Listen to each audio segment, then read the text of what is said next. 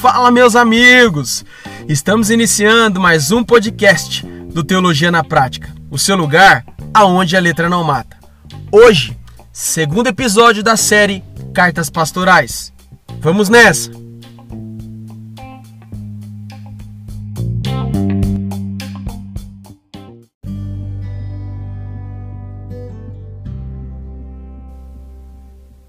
Muito bem, meus amigos, vamos iniciando então o nosso segundo episódio desta série de primeira carta de Paulo a Timóteo.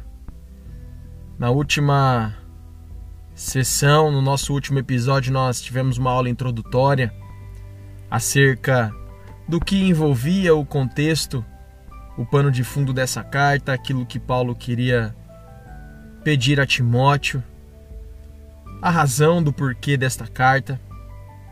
E hoje nós vamos dar sequência à nossa série e no segundo episódio nós vamos iniciar com a exposição da carta. Hoje nós veremos 1 Timóteo, capítulo 1, do versículo 1 ao versículo 7. Como de costume, pegue aí o seu caderno de anotações, a sua caneta. Você que está nos acompanhando no carro, na sua viagem. Fique atento a tudo aquilo que nós temos para aprender através do conteúdo deste segundo episódio. Muito bem. 1 Timóteo, capítulo 1, versículo 1, 2, 3, 4, 5, 6 e 7 será então o objetivo da exposição desse segundo episódio. Versículo 1 diz assim: Paulo, apóstolo de Cristo Jesus por ordem de Deus, nosso Salvador, e de Cristo Jesus, a nossa esperança. A Timóteo, meu verdadeiro filho na fé, graça, misericórdia e paz da parte de Deus Pai e de Cristo Jesus, o nosso Senhor. Partindo eu para Macedônia, roguei que você permanecesse em Éfeso para ordenar estas a certas pessoas que não mais ensinem doutrinas falsas e que deixem de dar atenção a mitos e genealogias intermináveis que causam controvérsias em vez de promoverem a obra de Deus que é pela fé. O objetivo desta instrução é o amor que procede de um coração puro, de uma boa consciência e de uma fé sincera. Alguns se desviaram destas coisas, voltando-se para discussões inúteis, querendo ser mestres da lei, quando não compreendem nem o que dizem, nem as coisas acerca das quais fazem afirmações tão categóricas. Bom, como nós já falamos no episódio passado, há uma grande razão do que do porquê Paulo coloca aqui a sua autoridade apostólica no início da sua carta. Nós sabemos que esta carta deveria ser lida para a igreja em Éfeso por Timóteo. E como esta carta traz ensinos apostólicos, ensinos vindo da parte de Deus, Paulo então coloca a sua autoridade apostólica nessa carta para fortalecer o discurso de Timóteo de que aquilo que estava sendo pregado, exposto para a igreja, era a palavra de um apóstolo de Cristo Jesus, como Paulo mesmo já se identifica. Paulo, apóstolo de Cristo Jesus. Ou seja, o termo grego aqui, apóstolos, nós sabemos que significa o enviado de Cristo. Ou seja, foi feito diretamente por Cristo o envio de Paulo. Nós conhecemos lá em Atos, no capítulo 9, quando Paulo, a caminho de Damasco, tem um encontro com Cristo e Jesus então o separa para um ministério apostólico de envio de Paulo para abertura da pregação ao evangelho para a igreja gentílica. Isso Paulo recebeu, esse chamado Paulo recebeu do próprio Cristo Jesus. Esse envio aconteceu de Cristo na vida de Paulo. E por ordem de Deus, ou seja, era a vontade de Deus. Não foi o homem quem quis isso, foi o próprio Deus. Então Jesus envia Paulo aos gentios, ou seja, um envio feito diretamente por Cristo. Paulo se considerou um mensageiro, um embaixador de Jesus Cristo. Em termos gerais, fica aqui o aprendizado de que todo cristão foi chamado para ser um embaixador de Cristo. Portanto, uma mensagem de reconciliação, vinda direta do Pai. 2 Coríntios, capítulo 5, no versículo 20, essa é a ordem da palavra a nós, a igreja, de que nós, os filhos de Deus, os nascidos de novo, somos chamados para sermos embaixadores. Lá em 2 Coríntios, no capítulo 5, no versículo 20, vai dizer: Portanto, somos embaixadores de Cristo, como se Deus estivesse fazendo o seu apelo por nosso intermédio. Por amor de Cristo, suplicamos: reconciliem-se com Deus. Deus tornou pecado por nós aquele que não tinha pecado, para que nele nos tornássemos justiça de Deus, justificados. Então, nós devemos compreender que hoje a igreja de Deus é uma igreja apostólica, ou seja, uma igreja enviada, com um propósito, com uma ordem de ir, de representar esse reino e levar uma mensagem de reconciliação, uma mensagem que é uma boa notícia, na qual nós anunciamos Cristo, esse ressurreto, Senhor e Salvador, único caminho verdade e vida. Ronaldo Lidório, um grande missiólogo do nosso país, diz que toda igreja deve ser apostólica. Logo, toda igreja deve ser missionária. Nós somos enviados para anunciar a mensagem do reino de Deus, suplicando para que as pessoas reconciliem-se com Deus, se arrependam dos seus pecados e se volte para Ele. Paulo continua ainda dizendo que ele recebeu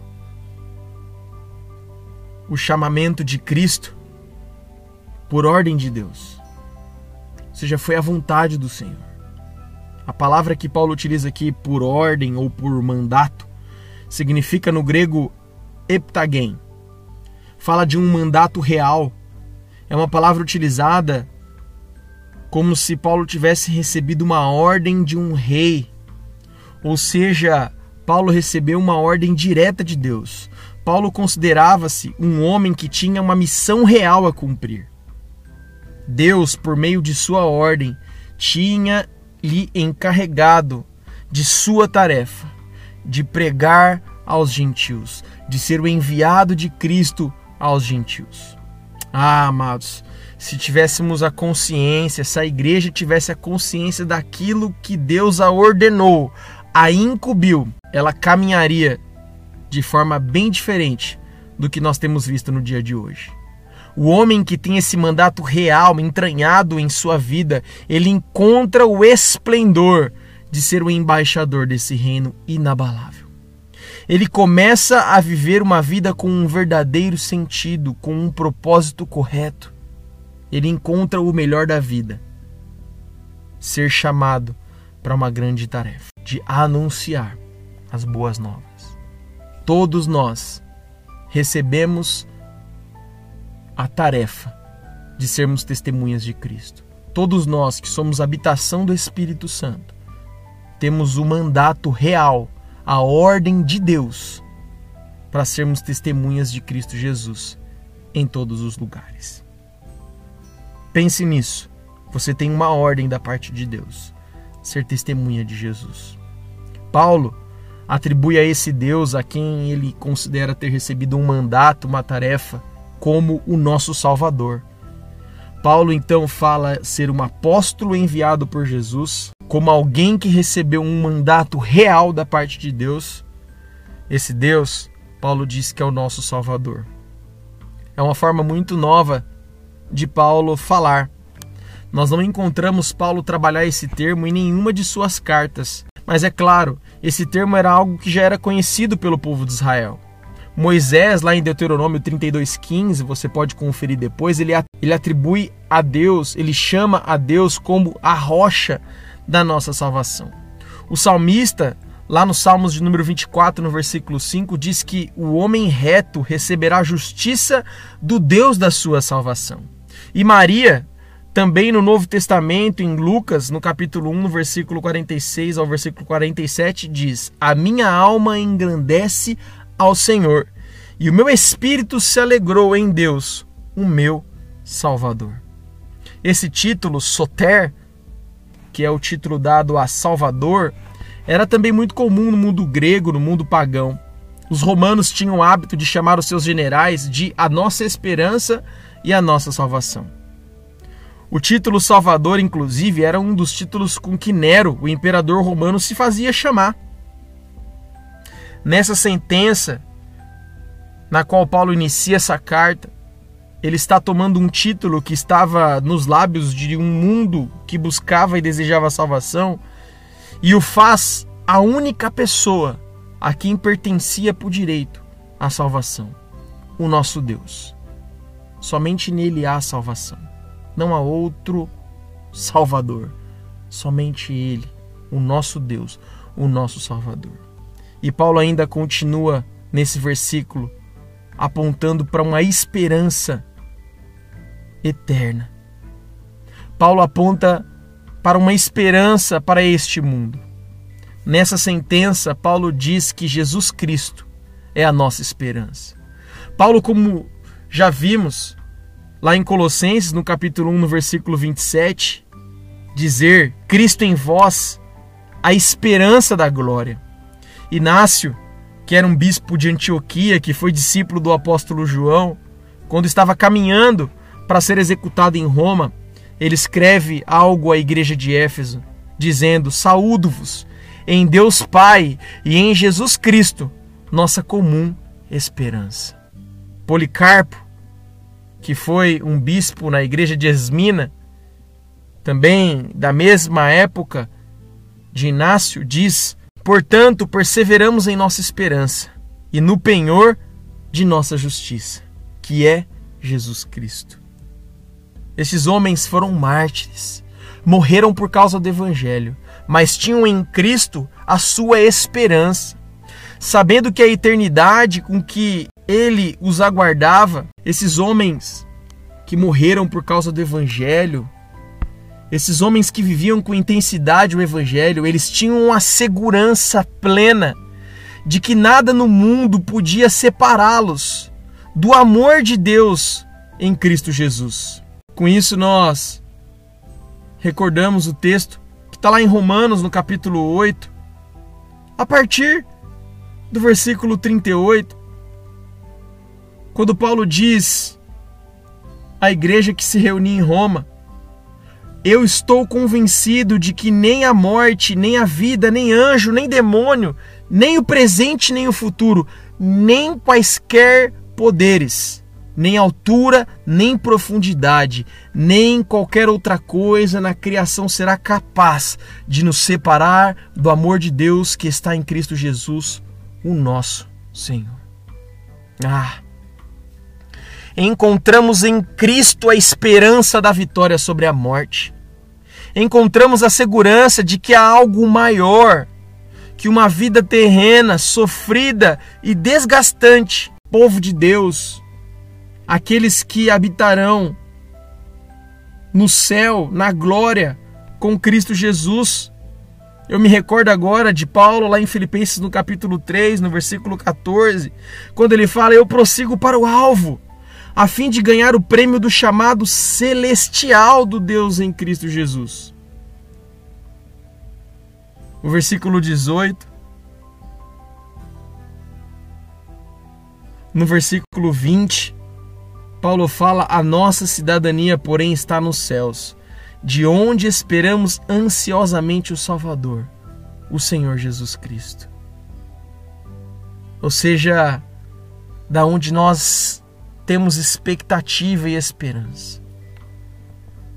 Então, Paulo começa essa carta de uma forma tão tremenda. É apenas um versículo. E quantas coisas Deus já nos ensinou de uma forma profunda e relevante.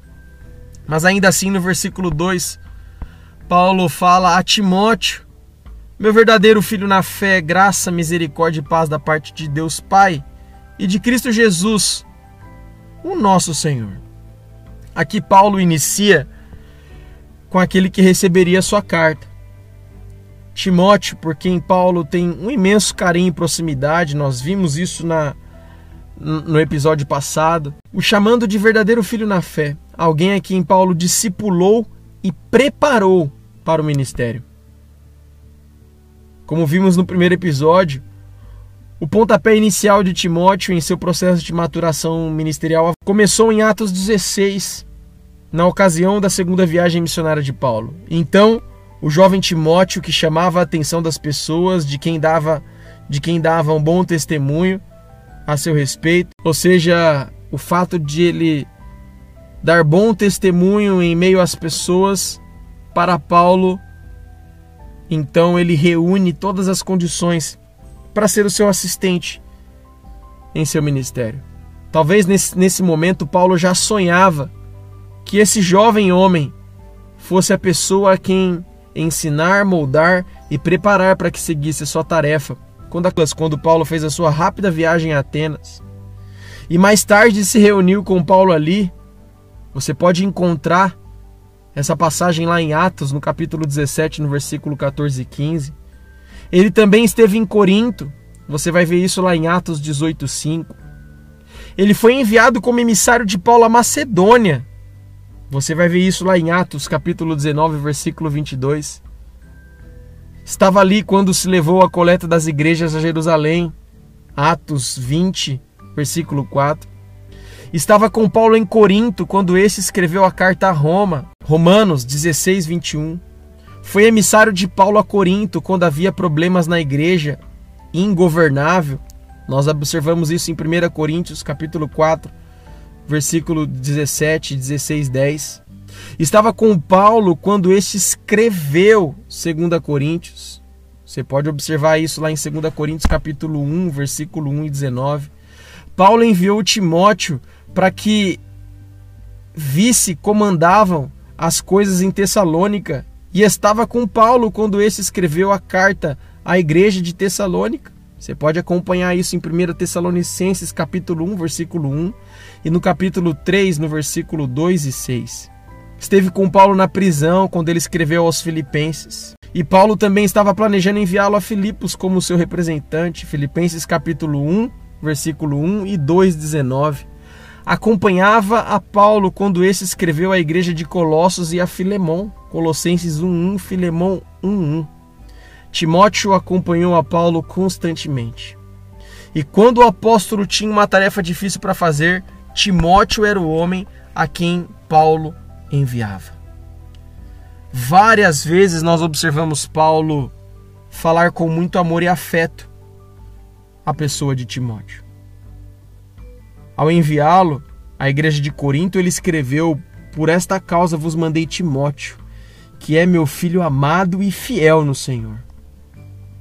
Quando está projetando enviá-lo a Filipos, escreve: Porque ninguém tem de igual sentimento, pois serviu ao evangelho junto comigo como filho ao Pai. Ele fala isso aos Filipenses lá no capítulo 2, no versículo 20. Nesta passagem, Paulo chama Timóteo de seu verdadeiro filho. A palavra que Paulo utiliza aqui para verdadeiro é genésios. Essa palavra tem dois significados. Utilizava normalmente para se referir a um filho legítimo em contraposição a um ilegítimo, e também significava genuíno, verdadeiro, em oposição a falso. Ou seja, Paulo tinha Timóteo como um verdadeiro filho na fé, como um verdadeiro servo do evangelho.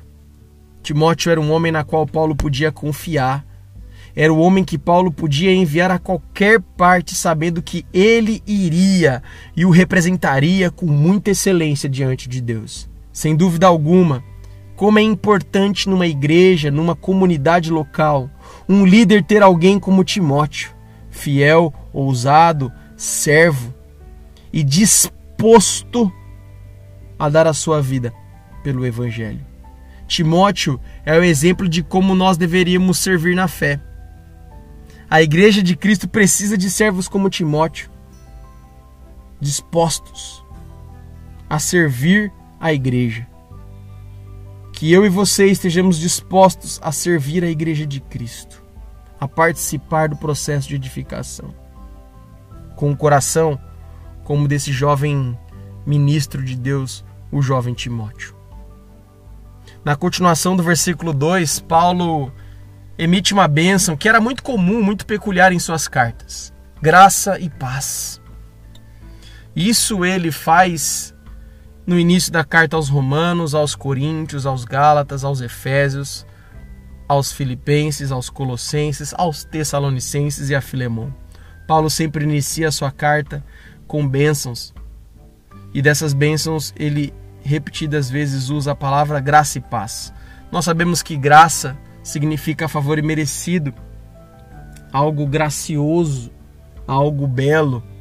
E os gregos tinham esse comum de saudar as pessoas com graça.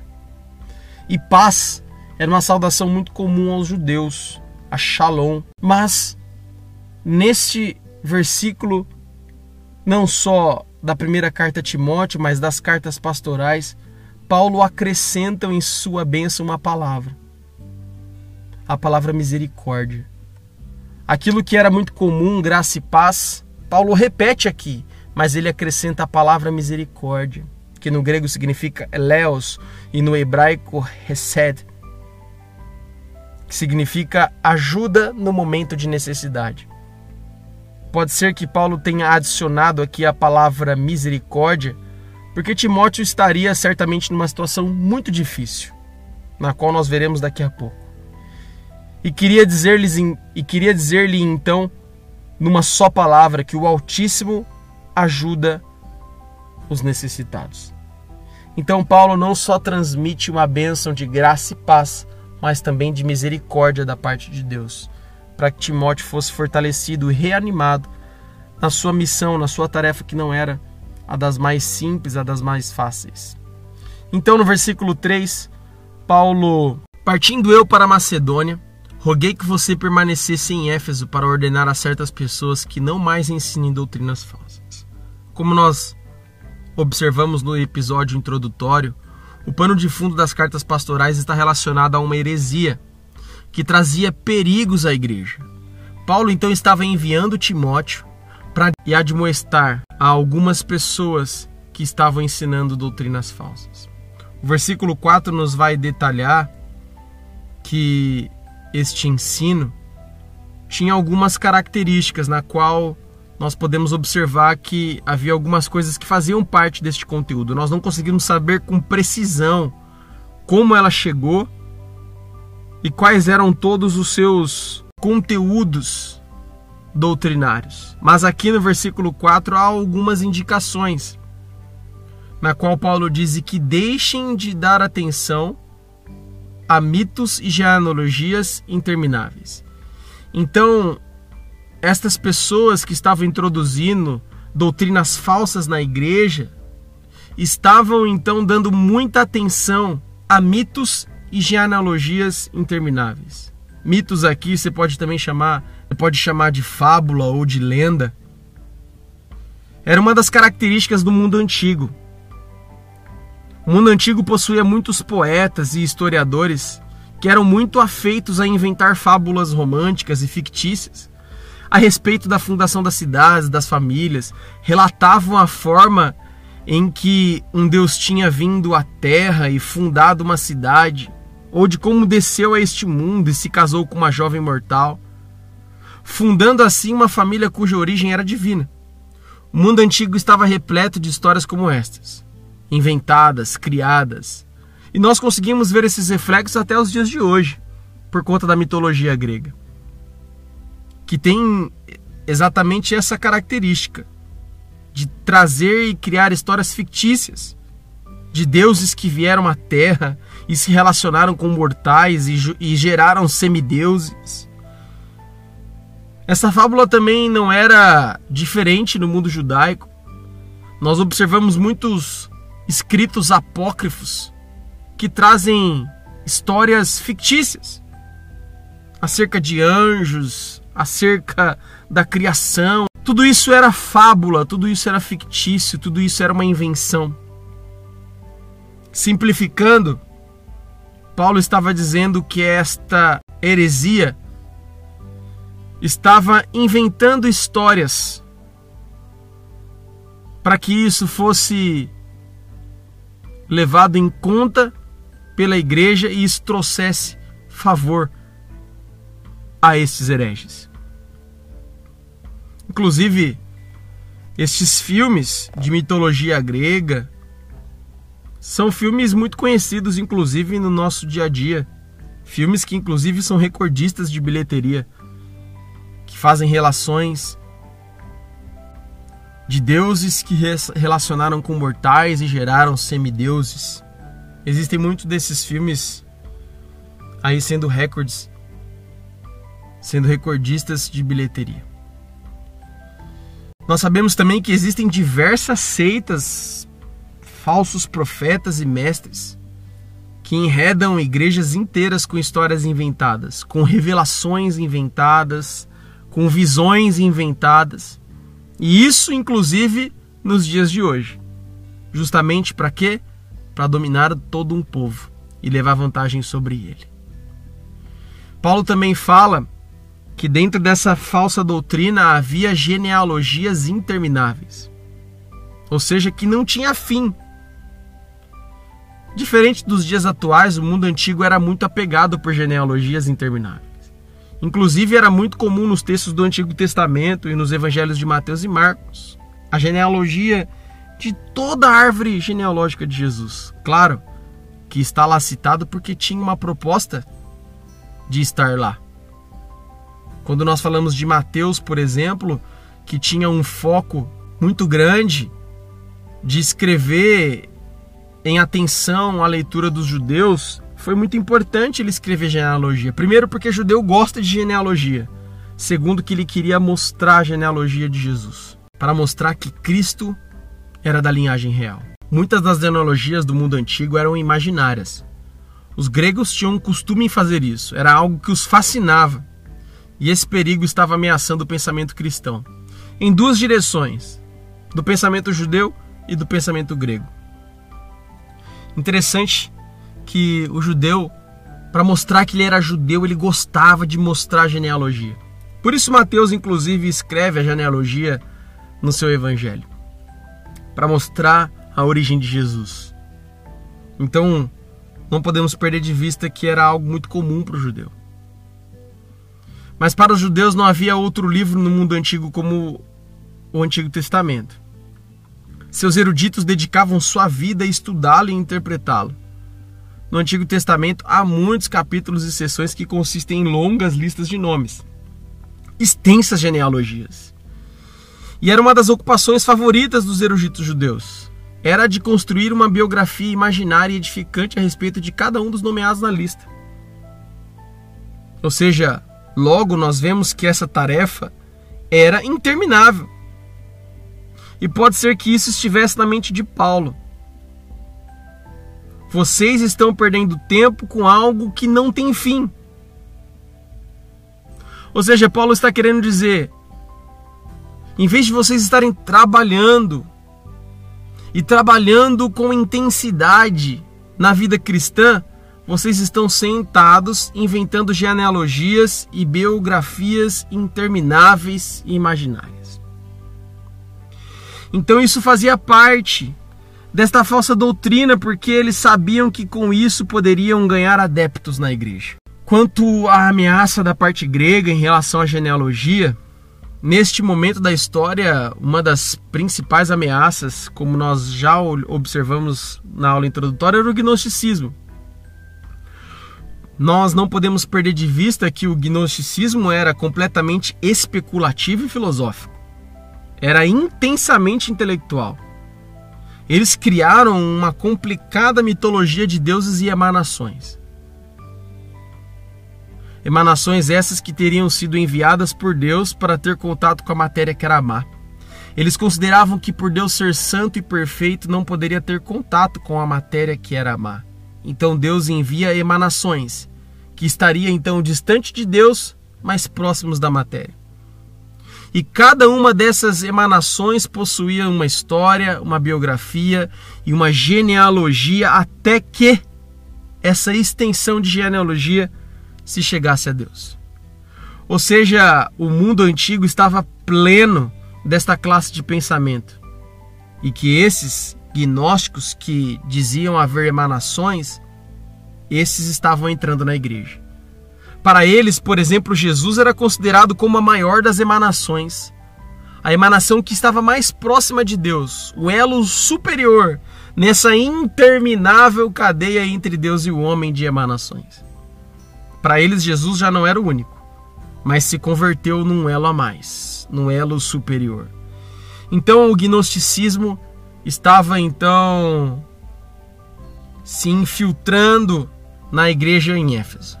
Gnosticismo, como nós observamos em outras cartas, era a principal ameaça à igreja no primeiro século. O pensamento gnóstico, nós sabemos que tem certas características e que nós vamos observar que vai culminar dentro de toda a carta. Elas vão aparecer através de todas as epístolas pastorais. Nós sabemos que era característica desses hereges com o seu pensamento, que inclusive avançava na igreja e ameaçava a pureza da fé. Eles criam que toda a especulação intelectual estava muito longe da compreensão do povo simples, ou seja, havia uma elite intelectual, poucos escolhidos, havia uma elite da igreja, na qual eles eram superiores e os simples da igreja não tinham acesso.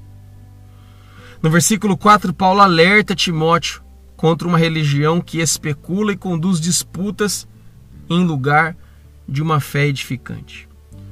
O gnosticismo tinha essa longa série de emanações, dando a cada uma delas, como eu disse, uma biografia, uma origem, um lugar, um degrau no caminho para Deus, uma importância na cadeia entre Deus e o homem. Era algo que não tinha fim os gnósticos se interessavam nestas genealogias intermináveis. Eles buscavam fábulas profanas e de velhas caducas.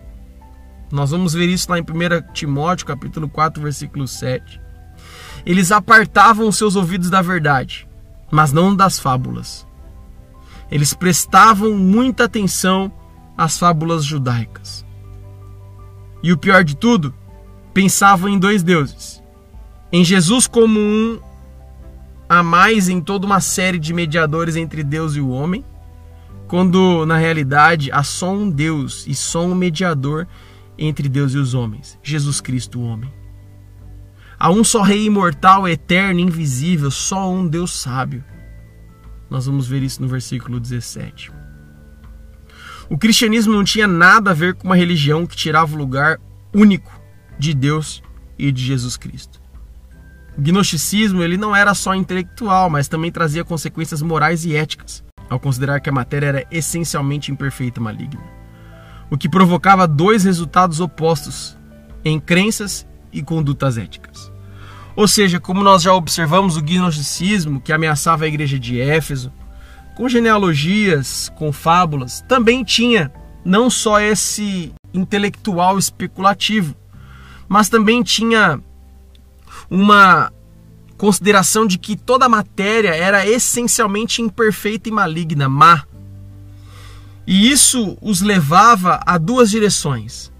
Havia uma direção de gnosticismo em relação à conduta moral depravada, e havia uma outra corrente gnóstica, a seta, na qual o homem deveria fazer o seu corpo sofrer para que ele então chegasse a um grau de espiritualidade. Porque o que importava era o cuidado da alma. Então, por eles terem essa consideração, eles apontavam para um caminho a seta e apontavam para um caminho depravado. Esse ascetismo rígido, que considerava o corpo num mal absoluto, colocava algumas condições ao homem proibiam o matrimônio, porque o homem deveria suprimir o instinto do corpo, e traziam leis de restrição alimentar, a fim de que o corpo fosse eliminado de suas necessidades. A resposta a essas pessoas é que tudo que Deus criou é bom e deve ser recebido com gratidão. Nós veremos isso em 1 Timóteo capítulo 4, versículo 4. O gnóstico considerava a criação como algo mal, criado por um Deus mau. O cristão considera a criação como algo nobre, o trabalho e o dom de um Deus bondoso.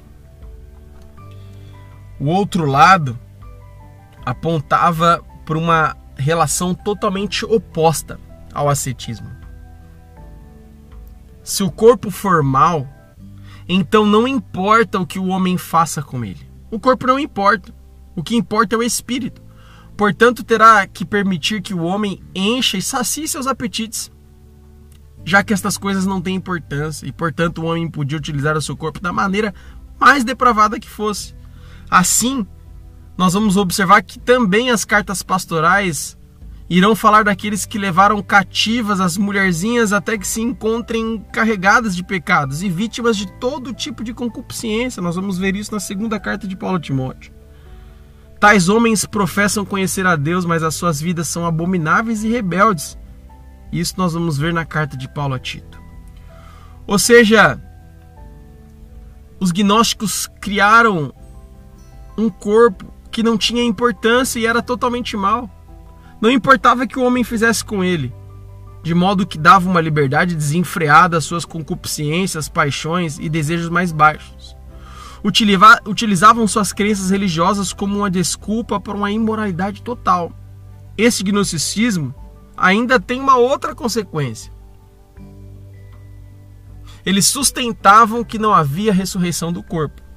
Ora, se o corpo é mau, por que ele deveria ressuscitar? Pensavam os gnósticos. Eles criam que depois da morte o homem seria uma espécie de um espírito sem corpo. A diferença básica é que o gnosticismo cria na destruição do corpo. O cristão crê na redenção do corpo. O gnóstico cria no que eles chamavam de salvação da alma. O cristão crê na salvação total. Então, o pano de fundo, não só da primeira carta de Paulo a Timóteo, mas das epístolas pastorais, são essas heresias perigosas. E nós vamos observar esses outros detalhes em outros momentos da carta eles vão aparecer. Da especulação intelectual, do ascetismo, da imoralidade, da não crença na ressurreição, ainda eles irão aparecer e nós vamos estudar com mais detalhe. Esse gnosticismo, como dito, vai trazer uma interminável série de emanações, genealogias intermináveis, que reduziam a Jesus Cristo a uma posição de um melo numa cadeia e lhe tiravam sua singularidade, que viviam num rigoroso ascetismo ou numa libertinagem desenfreada, que negavam a ressurreição do corpo. Primeira e segunda Timóteo e Tito foram escritas para combater e rebater estas perigosas heresias que ameaçavam as igrejas. E naqui nós estamos estudando a igreja de Éfeso, aqui na primeira carta de Paulo a Timóteo. No versículo 5, Paulo vai dizer assim: o objetivo dessa instrução é o amor que procede de um coração puro de uma boa consciência, de uma fé sincera. Então, Paulo fala que Timóteo deveria admoestar, corrigir, ordenar que estas pessoas parassem de ensinar falsas doutrinas e deixassem de dar atenção a estes mitos e essas genealogias intermináveis, que só estavam causando controvérsias na igreja em vez de promover a edificação do corpo de Cristo pela fé. Mas Paulo fala para Timóteo que esta admoestação dele tem um objetivo. Ou seja, a expectativa de Paulo era que essas pessoas pudessem ser ganhas. O objetivo era que estes falsos mestres, que estariam sendo exortados por Timóteo, voltassem ao amor, da qual o coração deles se encham deste amor pois era claro que esses homens não tinham amor pelo rebanho, porque eles só se apegavam às controvérsias. E Paulo fala que esse amor que esses homens não tinham procede de um coração puro, de uma boa consciência e de uma fé sincera. O que Paulo está querendo aqui nos ensinar é que um homem só pode amar o seu próximo se ele tiver um coração puro, uma boa consciência e uma fé sincera. E não era que o que esses homens tinham. Pelo contrário, esses homens só estavam fazendo isso porque se desviaram desse amor. E Paulo fala que esse amor procede de um coração puro. A palavra que Paulo utiliza aqui é kataros. Significa simplesmente limpo, em oposição a algo que esteja manchado ou sujo. Um coração purificado pelo sangue de Jesus e regenerado pelo Espírito Santo. O homem que não tem este coração é um homem que não ama a Deus e nem ao seu próximo. O amor que Paulo deseja, que surge através da exortação de Timóteo, tem que ser um amor que procede de um coração puro. E também de uma boa consciência. Consciência aqui é a palavra grega suneideses, que significa autoconhecimento, conhecimento de nós mesmos. Ou seja, uma consciência tranquila, uma consciência limpa, uma consciência que não acusa o próprio homem. Sabe quando nós costumamos dizer: Estou com a consciência tranquila, porque sei que estou caminhando segundo a palavra de Deus? Nós sabemos, a consciência é o start do Espírito Santo ao homem. Quando nós sabemos que estamos fora daquilo que é o desejo de Deus, o Espírito Santo logo starta em nossa mente que nós não estamos fazendo a coisa certa. Então Paulo fala que esse amor procede de um coração puro, mas de uma consciência tranquila, limpa. E também procede de uma fé não fingida. Paulo fala de uma fé não falsificada, hipócrita.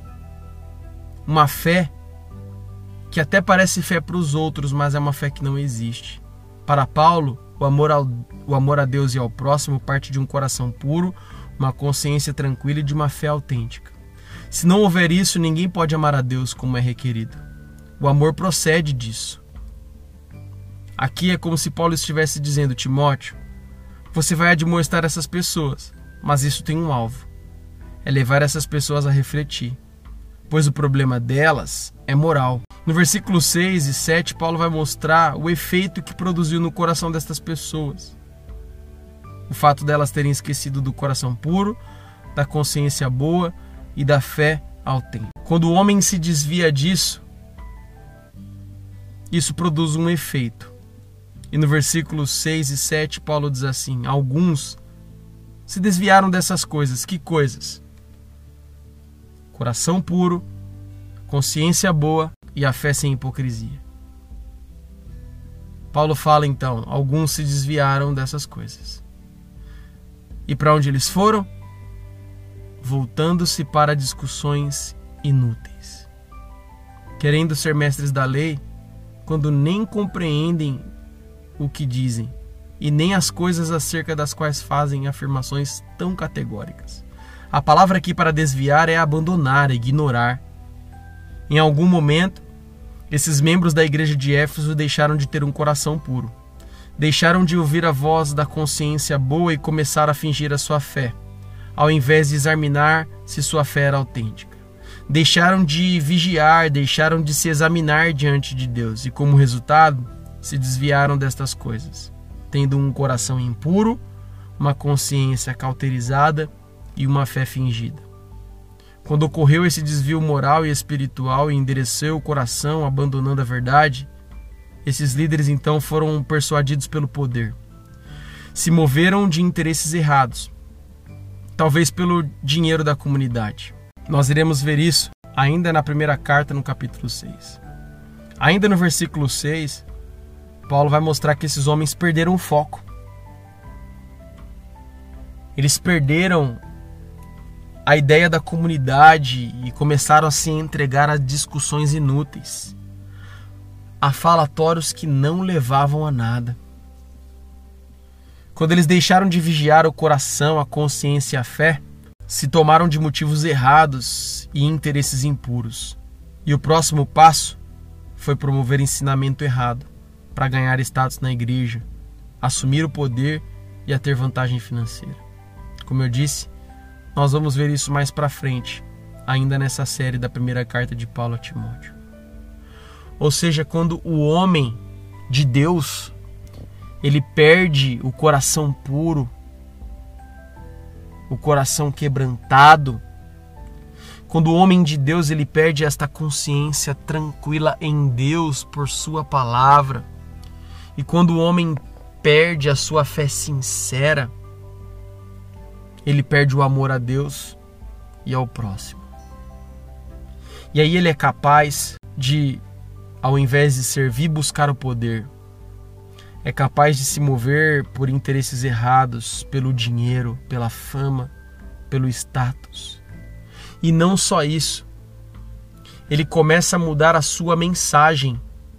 Como como consequência final, eles começam a ensinar coisas erradas para validar as suas atitudes que já estão diante de Deus. Então, aquele homem que cai, em vez de se arrepender, ser restaurado, ele começa a trazer um linguajar na igreja para validar as suas atitudes. Para começar a falar que Deus é amor, que Deus aceita tudo, que tudo é relativo. Por quê? Porque ele já está com a mente cauterizada, o coração já está impuro e a fé é uma fé de fachada, não é mais autêntica. As pessoas até vão poder achar que ele é um homem de fé, mas por dentro já não há mais nada nele de uma fé autêntica, verdadeira. Isso é muito sério. Nós, como filhos de Deus, nós não podemos perder o coração puro, a consciência limpa, tranquila e a fé autêntica. Porque quando o homem perde isso, o homem perde o amor e o temor a Deus.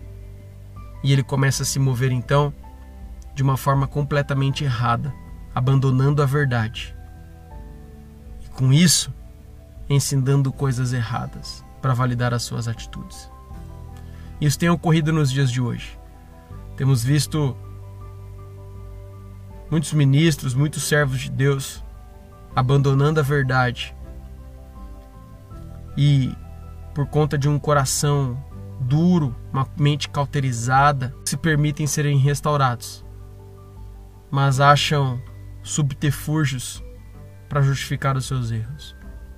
Paulo ainda no versículo 7 diz: Esses homens que ensinam doutrinas falsas, que só ficam buscando discussões inúteis, eles querem ser mestres da lei, quando na verdade eles não compreendem nem o que dizem e nem as coisas nas quais eles trazem afirmações tão categóricas. Esses falsos mestres dessa, desta seita, desta heresia, se apresentavam como membros que eram peritos e profissionais de toda a questão judaica, de tudo aquilo que competia à lei, da tradição oral do judaísmo, das fábulas judaicas, com um objetivo impressionar as pessoas. Então eles se apresentavam como mestres para atrair a atenção dos incautos, dos simples. Ah, nos dias de hoje, Quantos falsos mestres, falsos pastores, verdadeiros lobos no meio do rebanho, para enganar os simples. Usam da sua persuasão, do seu falso ensino, dizem serem mestres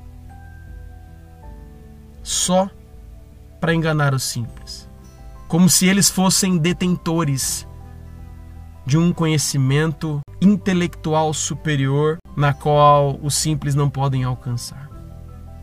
Quantos fazem isso hoje? Enganam os simples. É. Mas Paulo deixa Timóteo tranquilo, porque a tarefa de Timóteo era calar esses homens. A tarefa de Timóteo era fazer com que esses homens se calassem na igreja em Éfeso. Mas Paulo deixa, como eu disse, Timóteo muito tranquilo. Como se estivesse dizendo para Timóteo não se impressionar com esses homens. Porque Paulo fala que aquilo que eles falam, eles não têm compreensão nenhuma. Eles não têm profundidade nenhuma. Só têm aparência de mestre.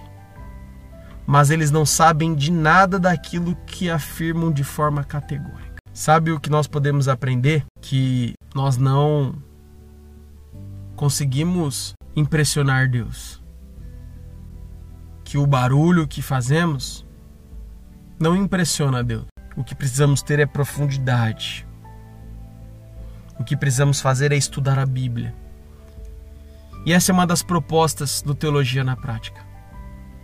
Nos levar à pureza doutrinária e à profundidade bíblica. Paulo sabia muito bem o que estava falando. Afinal, ele sim tinha um currículo grande que talvez para estes homens e para o povo que estava sendo enredado seria de altíssimo valor.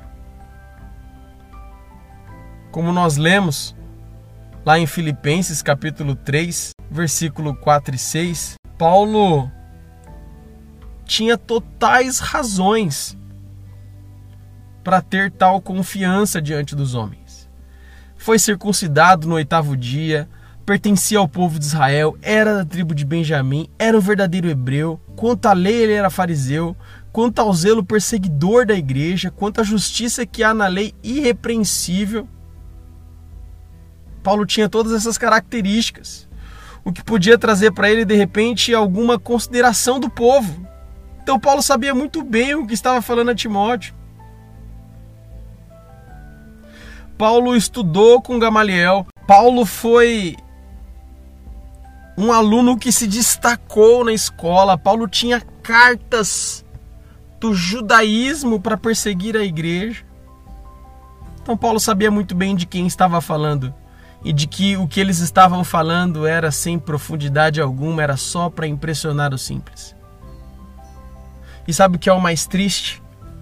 Esses homens queriam impressionar a igreja porque tinha interesses em seu dinheiro. Quantos, quantos hoje, quantos hoje estão querendo impressionar a igreja porque estão interessados em seu dinheiro? Não são poucos, não são poucos. Que demonstram ter uma fé verdadeira, mas quando se passa de uma fé fingida. Homens que não possuem um coração puro. Homens que não possuem uma consciência tranquila que desvirtuam a verdade e a doutrina para justificar os seus erros, para continuar impressionando a igreja e levando vantagem sobre ela. Malditos, esses darão conta a Cristo. Mas que nós que estamos aqui possamos aprender a ser fiéis a Deus em todo o tempo. Essa era a tarefa que Paulo deu a Timóteo. Ele, Timóteo, deveria parar essas pessoas que estavam ensinando uma falsa doutrina aos membros fruto de abandono de um coração puro, abandono de uma consciência boa e de uma fé autêntica, que os levaram a buscar status perante a igreja, que os levaram em busca de poder e dinheiro. Eram esses que Timóteo deveria corrigir, a fim de que eles fossem ganhos e voltassem ao amor que provém de um coração puro, de uma consciência tranquila e de uma fé verdadeira. A admoestação sempre tem com foco como objetivo a correção, o alinhamento. Essa era a missão de Timóteo. E por isso Paulo então escreveu a sua primeira carta ao seu filho na fé Timóteo, para que ele pudesse empenhar essa grande obra na igreja em Éfeso. E com isso, nós encerramos a nossa nosso segundo episódio que você possa refletir sobre tudo isso, que você possa buscar todos esses textos que foram citados, a fim de que você seja ainda mais edificado pela palavra de Deus e que você seja um homem de coração puro, de uma consciência tranquila e de uma fé autêntica, que edifique a igreja aonde você está e glorifique a Deus. Que Deus te abençoe. Fica aqui o meu recado. Nos acompanhe nas nossas redes sociais. Entre lá no Instagram e nos acompanhe Teologia Underline na prática. nos acompanhem, nos sigam e fique por dentro de tudo aquilo que nós temos para fazer neste tempo. Que Deus te abençoe e que você tenha uma ótima semana na presença de Deus. Um forte abraço e até a próxima.